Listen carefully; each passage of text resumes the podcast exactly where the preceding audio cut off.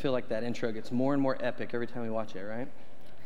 Listen, let's, before we go any further, can we just take a moment and celebrate the goodness of our God? He is worthy of our praise. He's worthy of our praise. And oh my goodness, it's so good to sing that to Him. Well, I, I'm, I cannot tell you how excited I am this morning uh, to continue to share with you from Revelation chapter 5. So if you have your Bibles, just go ahead and turn there. Revelation chapter 5. We're going to read the rest of that chapter this morning. We're continuing in our series through the book of Revelation. And we find ourselves faced with an incredible scene today that I'm so excited for us to look at. Derek laid a fantastic foundation last week for us as we considered the fact that God has a plan for all of creation and that Jesus is the only one who is worthy to open and enact that plan. We, we heard that last week as we read verses 1 through 7. We saw that Jesus is the Lamb who is at the center of all heaven, and he has earned the right through his death and resurrection to open the scroll that God the Father held in his mighty right hand. And we're, we're going to get to that in just a second, but, but before we get too far down that road, um, you guys remember that I'm married, right? You know that? Yeah. So I, am so thankful for my wife. Um, it, it is a blessing for me. Dang, I'm going to get choked up.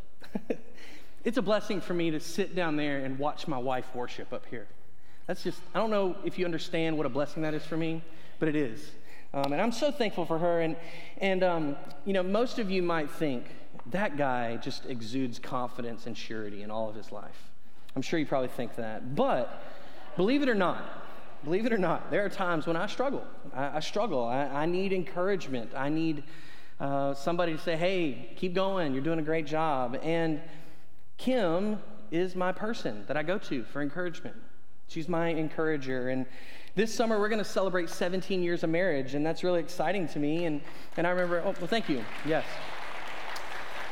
Trust me, it's been much, diffi- much more difficult for her than it has been for me. Um, but uh, I, I wanted to share a story with you. I, I remember on our wedding day, uh, I was so nervous, so nervous. And um, it, it wasn't because I wasn't 100% sure that God had led me to the right person, that Kim was the one for me to spend the rest of my life with. It was not that. Uh, it was just that I wanted the day to be perfect for Kim and wanted to be perfect for me as well. I mean, I know that, you know, little girls dream about their wedding day when they grow up, and newsflash, hot take, guys dream about that too. They want it to be a great day, okay? Let's just be honest. Um, maybe not in the same ways. Like, I wasn't dreaming about the tux I was going to wear as a five year old, right? So, um, but being the planner that I am, I, I, had to I had run through every scenario in my head of everything that would happen, even up to the moment that I'm standing down front with the pastor and my brother as the best man. And, and uh, you know, it, my heart was beating a million miles an hour. And um, then everybody was asked to stand. And um, it blocked my view of Kim because the sanctuary that we got married in was similarly set up to this one where he had two side rows down, a center row. And so I'm standing down front, everybody's asked to stand, and the door's open.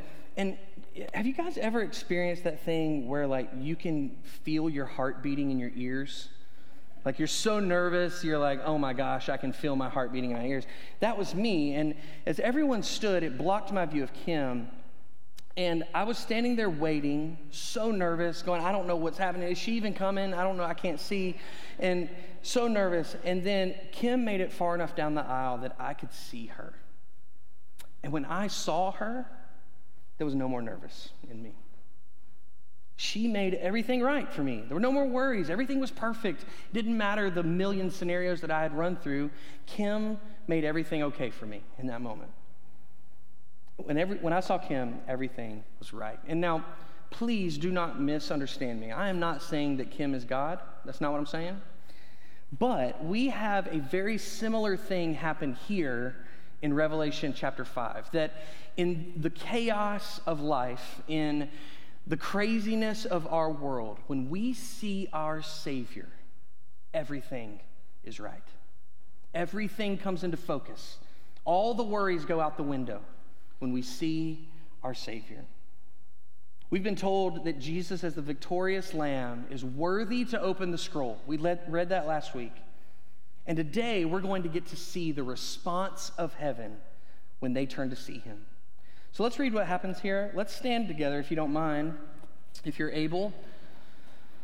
Let's stand. We're going to read verses uh, 8 through 14 of Revelation chapter 5. Follow along with me. And when he had taken the scroll, Jesus has just taken the scroll out of the Father's hand. When he had taken the scroll, the four living creatures and the 24 elders fell down before the Lamb, each holding a harp and golden bowls full of incense, which are the prayers of the saints.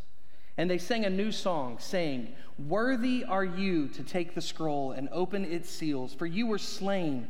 By your blood, you ransomed people for God from every tribe and language and people and nation, and you have made them a kingdom and priests to our God, and they shall reign on the earth. Then I looked, and I heard around the throne and the living creatures and the elders the voice of many angels numbering myriads of myriads and thousands of thousands, saying with a loud voice, Worthy is the Lamb who was slain to receive power and wealth and wisdom and might and honor and glory and blessing. And I heard every creature in heaven and on earth and under the earth and in the sea and all that is in them saying, to him who sits on the throne and to the Lamb be blessing and honor and glory and might forever and ever. And the four living creatures said, Amen. And the elders fell down and worshiped. This is the word of the Lord. Thanks be to God. You guys can have a seat. Let me pray for us before we continue. God, you are worthy of all honor and blessing and glory and wealth. We give it all to you today. Father, speak to us now. Jesus, remind us of the sacrifice you made, and Holy Spirit, apply it to our hearts. We love you. We praise in Jesus' name. Amen. Well, as we read through these verses, there are three things that we find here that are so important for us to grasp this morning uh, as we look at this passage. The first thing we find is that when we see the Lamb, our response is worship. When we see the Lamb, our response is worship. We, we have this incredible scene that's described here in verse 8. And really, over the last few weeks, as we've looked through chapter 4 and the beginning of, of chapter 5 and now the end of chapter 5, you could look through all of this scene in heaven of all this worship that's happening of God, and you could legitimately ask, could, could anything make the worship of heaven more fervent? I mean, there are rainbows and lightning and thunder and elders throwing their crowns and this, this incredible scene of worship. And so you, legitimately could ask, could anything make this better? Because it's pretty stinking good as it is. You could ask, could anything add to the worship of heaven? Could anything cause the hosts of heaven to sing another song? And the answer is yes. Jesus can. Did you guys hear that? Yes, Jesus can. We have a Savior who can enhance the worship that's already taking place in heaven. The appearance of the Lamb standing as though slain renews the song of heaven. And there's this new exuberant outpouring of worship.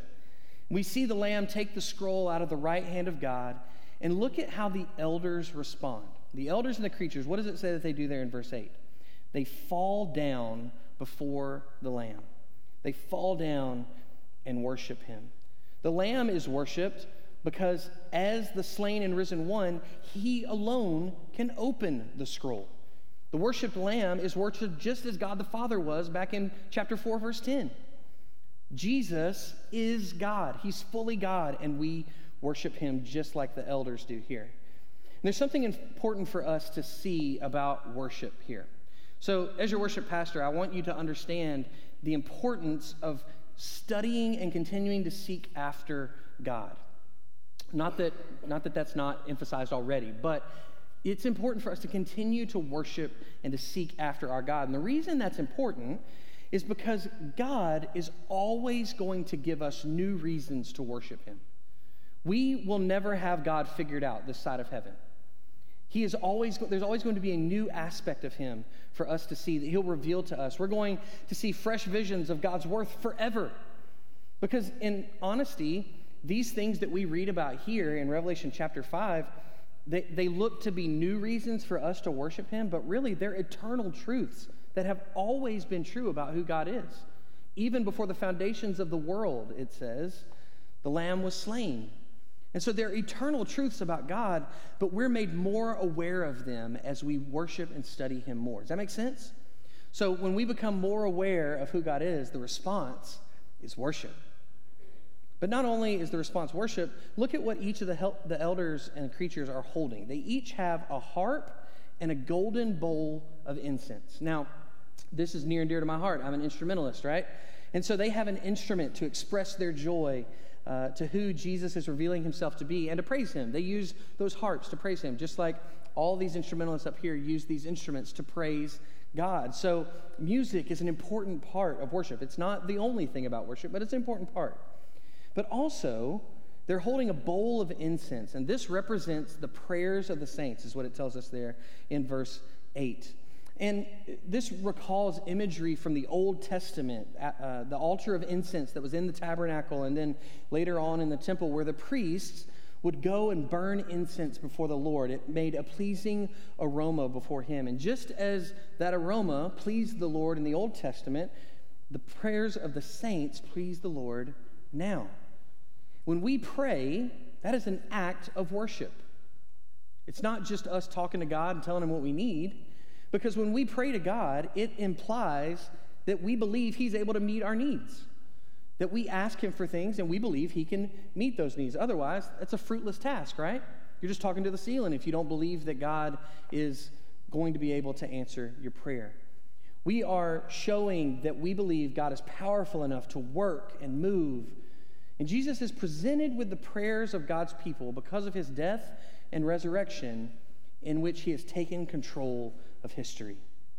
And the same is true for us today. When we get a glimpse of who Jesus is, in moments like we have every Sunday where we worship God through song and through the word and through prayer, when we get a deeper glimpse of who he is, the only proper response is worship. And he is worthy of all of our worship and praise. But not only is our response worship when we see the Lamb, but the second thing we find here is that when we see the Lamb, our identity is solidified. Look at what it says here again in chapter uh, 5, verse 9 and 10. The, these elders sing a new song, saying, Worthy are you to take up the scroll and open its seals, for you were slain, and by your blood you ransomed people for God from every tribe and language and people and nation, and you have made them a kingdom and priests to our God and they shall reign on the earth. So, in response to the Lamb taking the scroll, the angels, the, the elders, and the, and the creatures, they sing a new song before the Lord. Now, in Scripture, God's people would sing a new song when God would intervene and save them and deliver them. And in fact, you, see this at several very pivotal points in Scripture. There's five times in the book of Psalms and then two times in the book of Revelation when we see that the people of God are singing a new song. So, for those of you who take notes, uh, you could look at Psalm 33, Psalm 96, Psalm 98, Psalm 144, and Psalm 149. And in each of those psalms, there is the directive that, there that the people of God are going to sing a new song. We see it here in uh, Revelation chapter 5, verse 9, and you see it again. We'll get to it eventually, but you see it again in Revelation 14, 3, where the people of God are singing a new song. And I want us to spend a little time here because it's important to understand what's happening when we see this directive to sing a new song. There's three things that each of these instances have in common. There's five times in the Psalms and the two times here. First, each time this new song is sung, the language that you see there, if you were to look at the Hebrew or if you were to look at the Greek, it's always communal in nature.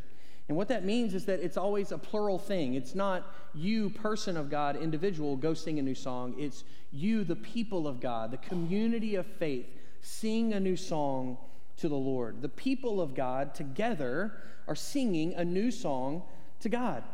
A new song celebrates God's sovereignty and his worthiness.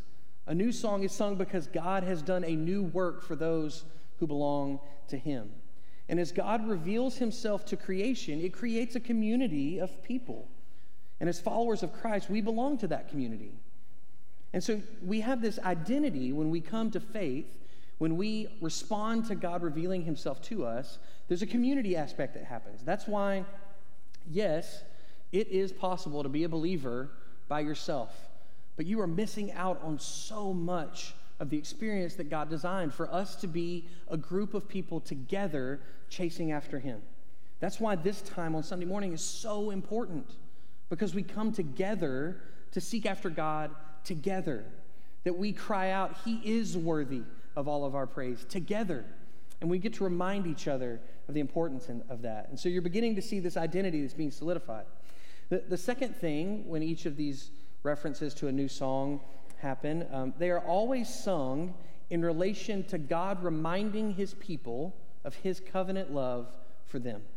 They, are sung in relation to God reminding his people of, their of his covenant love for them. We, we've talked about this in recent months here at Lafayette First, where Derek has led us to understand the hesed of God, that loving kindness, the covenant love that God has for his people.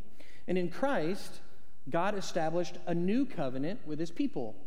And so Christ's work on the cross is God's decisive work of salvation in history, and it's the center aspect and the massive display of God's loving kindness toward us. And so, as we are reminded when we see the Lamb stand in the center of heaven, and we're reminded of the covenant love that God has for his people, it leads us to identify with each other. God has shown me loving kindness just like he's shown Roger loving kindness, just like he's shown everyone else in this room loving kindness. And so we have this, this connection that's going on here that helps to identify us. And finally, in each of these instances, the new song is sung as God's people are reminded of his character. We're reminded of God's character, and it forces us to sing a new song. Jesus was willing to make the sacrifice that he made at the cross. He willingly went to the cross to ransom people for God. And so we don't have to look any further than the cross. I would encourage you to look further than the cross. Look at all of Scripture. But just in the cross, we see God's love. He loves us, otherwise, He wouldn't have done what He did. We see God's sovereignty, that He had a plan from the beginning to send Jesus to the cross to die for our sins. We see God's strength at the cross. He can overcome sin. We see God's justice in that He was willing to make the sacrifice of Jesus because the price had to be paid for sin. And the things that we learn about God at the cross show to us that we can trust in God when things seem to be going wrong around us. We can trust in Him. And so, Jesus, as the worthy lamb who was slain, created a people for God from every tribe and language and people and nation. And through the sacrifice of Jesus, we are adopted in to the family of God and made joint heirs with Christ.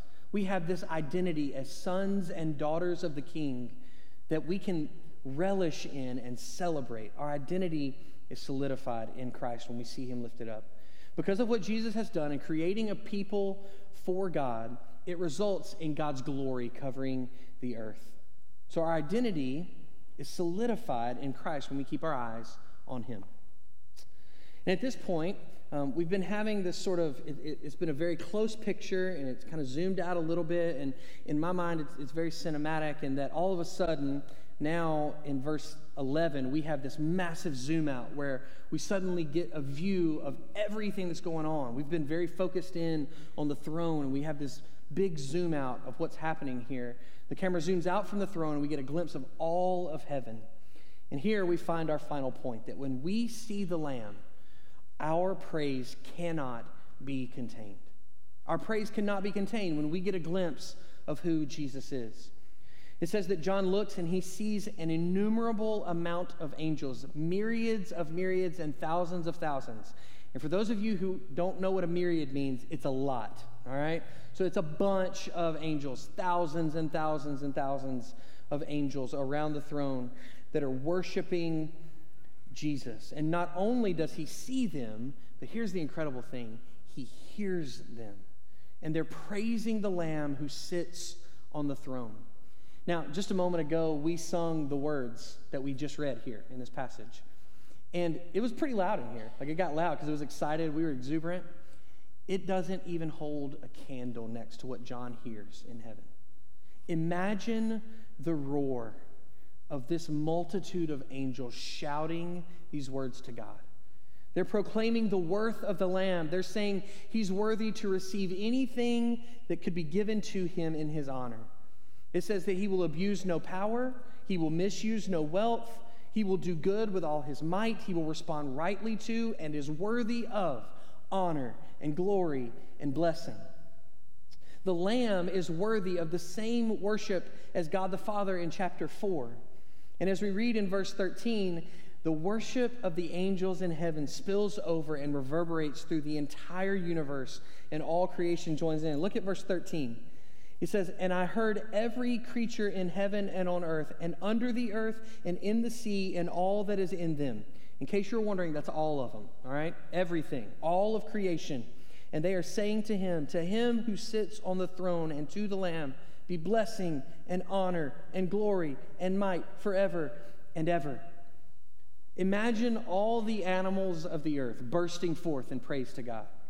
Imagine all the fish of the sea bursting forth in praise. Imagine the heavenly bodies and the galaxies bursting forth in praise of their Creator. Everything from the smallest mosquito to the giant blue whale to the black hole that's a million light years away from us is worshiping God, their Creator. That's what John says is happening here. And I, I love this is this seems a little bit understated in my in my mind, but I love what happens when the four living creatures and the elders turn and see what's happening. They say, Amen. Right? They give their stamp of approval. It seems like there should be a little bit more excitement there, right? I mean, I guess there is an exclamation point, but it's so, I mean, th- this scene is incredible. Now, the story is going to continue, as in chapter 6, as we'll look at in the weeks ahead. Jesus begins to open the scroll and crack open those seals. But let's just take a moment to understand why this creation wide celebration is taking place. Jesus has taken hold of the plan that God has for all of creation. And let's not let that be a small picture of creation. We're not talking about just planet Earth. We're talking about all of creation, the known universe for us. He has taken control of the world's destiny, of the universe's destiny. Jesus, the Lamb who was slain, has taken the scroll, and everyone sees him do it, and they burst forth in celebration. They cannot contain their worship. This is our Savior. This is our God, and we worship him today. He is worthy of all of our praise. He is worthy of everything. We give it all to him, right? That's the picture in my mind of anything I have, I throw towards Jesus because he's worthy of it. So, how do we respond today? Well, I, I want to ask you a couple of questions.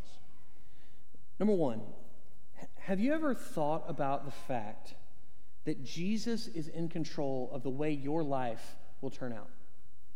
And, and I know probably most of us initially would say, Yeah, I've thought about that. But do you live like you believe that He is in control of that?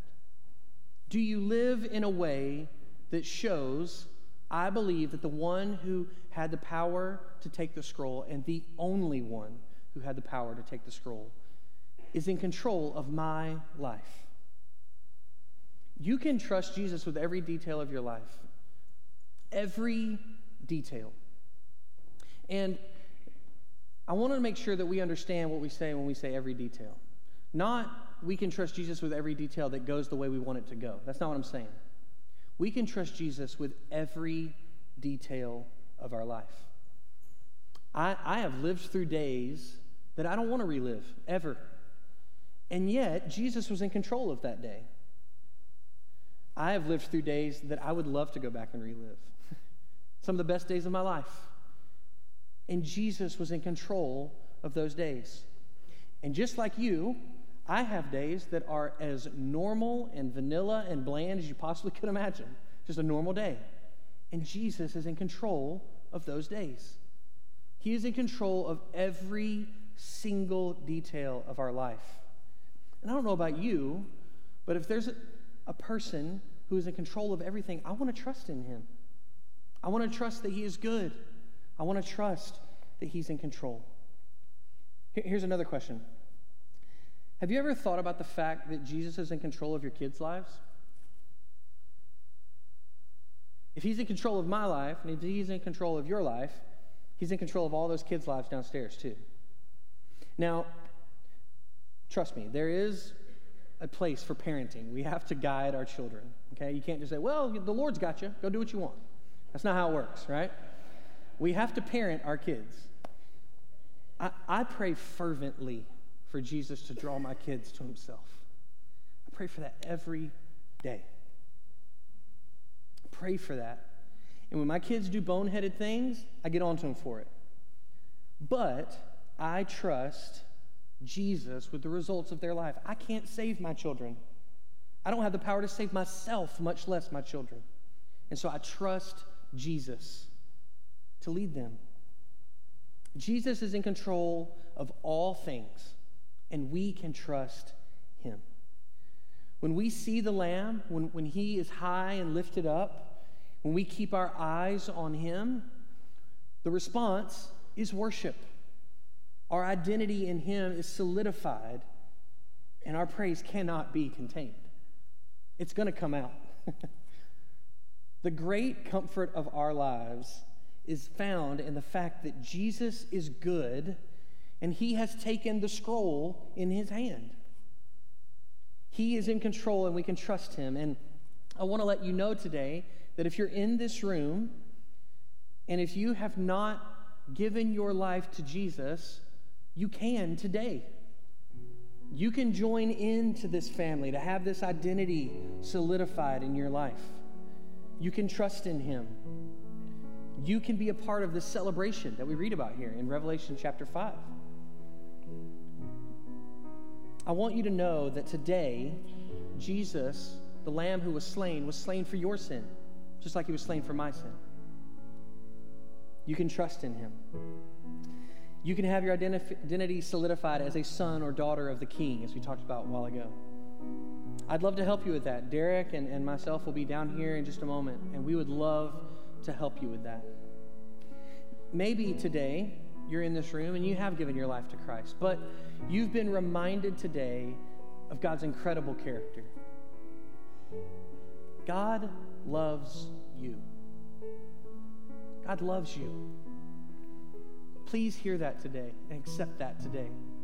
God loves you.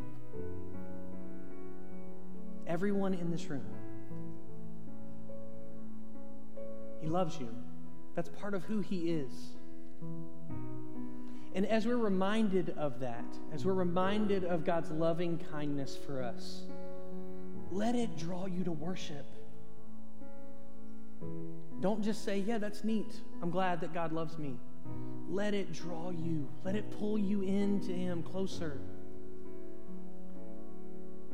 Maybe today you need to come to these steps, and there's nothing magical about these steps, but there's a lot that can happen just in physically moving and saying, God, I'm reminded of your loving kindness today.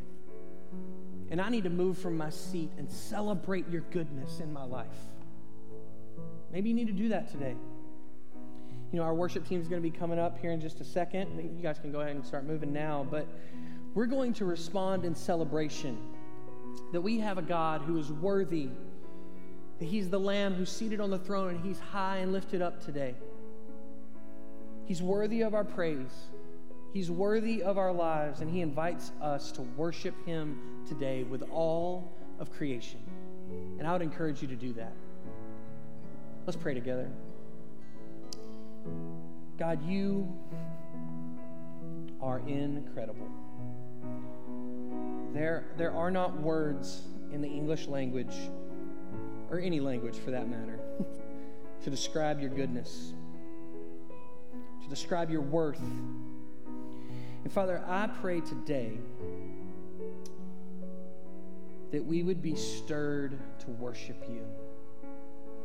That we wouldn't just sit in these pews or stand around in this room and contain our praise or try to contain our praise. Father, I pray that as you've been high and lifted up, that we would see you. Our response would be worship. We would remember that we are sons and daughters of the King as followers of Jesus, and that our praise would not be able to be contained. Lord, we love you. We pray this in Jesus' name. Amen. Let's stand to our feet together and let's worship our Savior.